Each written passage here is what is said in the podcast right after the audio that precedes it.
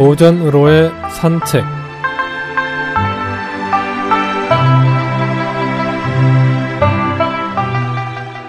안녕하십니까 김혜영입니다. 오늘은 유교모류란 성어에 대해 알아보겠습니다.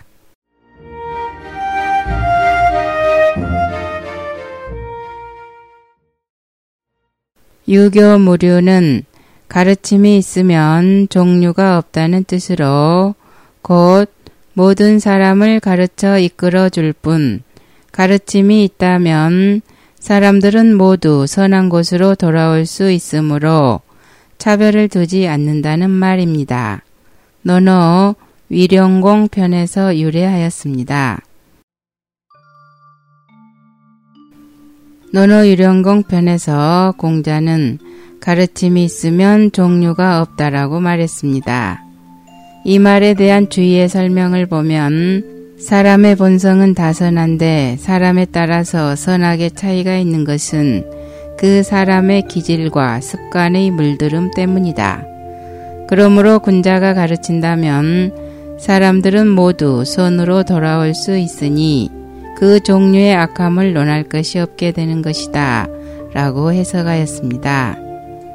유교 무류란 말은 교육의 평등성을 고취한 공자의 교육 정신을 표현한 말로 널리 인용되고 있습니다. 마용이나 황강과 같은 학자들은 이는 피교육자의 신분에 관계없이 가르침을 베푸는 것을 의미한다고 설명하였습니다.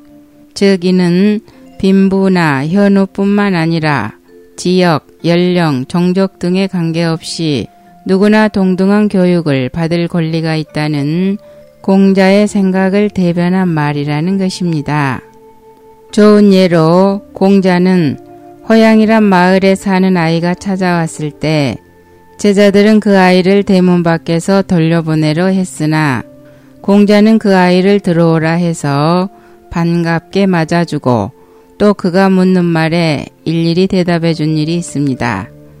호양이 어떤 곳이었는지는 구체적으로 언급되어 있지 않으나 그 지방 사람과는 말도 함께 할 수 없다고 한 것으로 미루어 보아 어느 특정 지역에 사는 천한 계급이나 천한 직업에 종사하고 있는 사람들이었던 것 같습니다.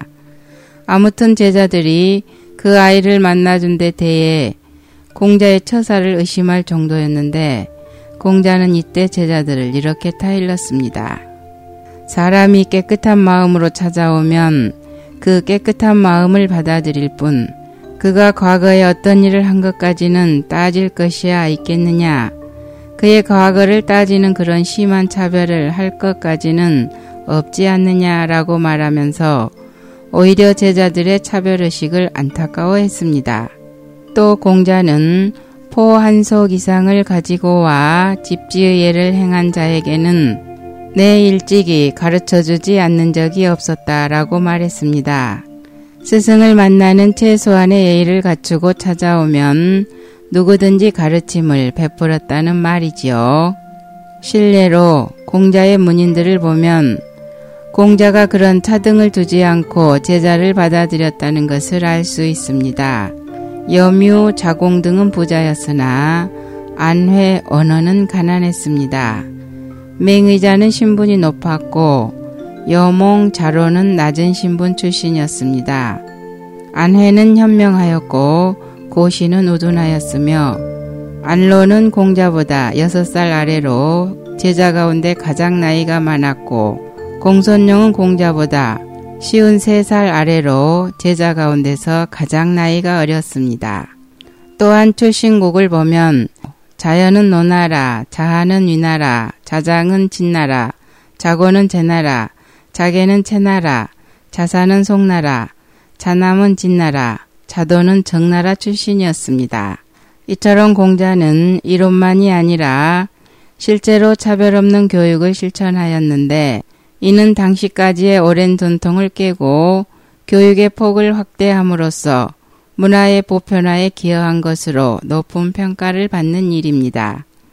작가나 예수나 공자나 인류를 똑같이 사랑으로 대한 데서 인간의 존엄성과 함께 자기 수양과 해계에 더욱 용감할 필요가 있다고 하겠습니다.